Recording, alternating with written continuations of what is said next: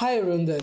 Welcome to the podcast number 4 on artificial intelligence. In this podcast I'm briefly discussing the what are the technologies emerging from the artificial intelligence and the, how the human body compared physically and mentally with artificial intelligence. Which is the organ in our human body responsible for doing all the actions? The brain, right? Yeah, exactly. The brain which sends a message to different parts of our body like to talk, like to do some actions, etc. right?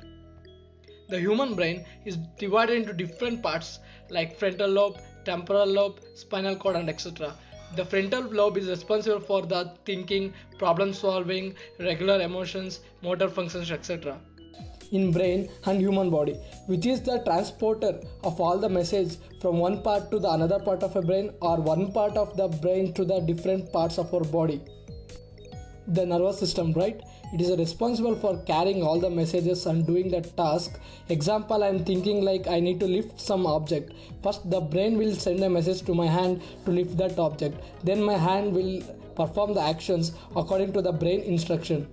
Likewise in artificial intelligence we use neural networks. It performs the operation same as it is like a brain and next part of our body i need to compare with ai is our hand it is used in the robotics fields for doing certain operations. And the next thing I need to compare with a human with AI is reproductive system. Yeah, you heard that right. How I am comparing the reproductive system with AI? It's a very critical and very difficult task of artificial intelligence.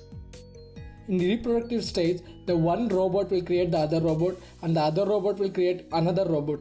Likewise, it is a very critical stage and it's very threatened for human life.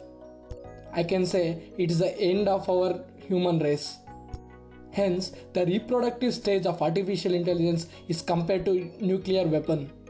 It takes too many years to gain this stage. It all depends upon the human beings. Hence, we should develop AI within the limits.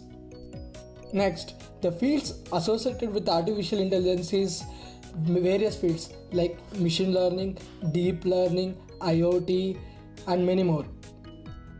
In coming podcast, I'm briefly discussing about the each fields which is associated with the AI. So until then, stay tuned.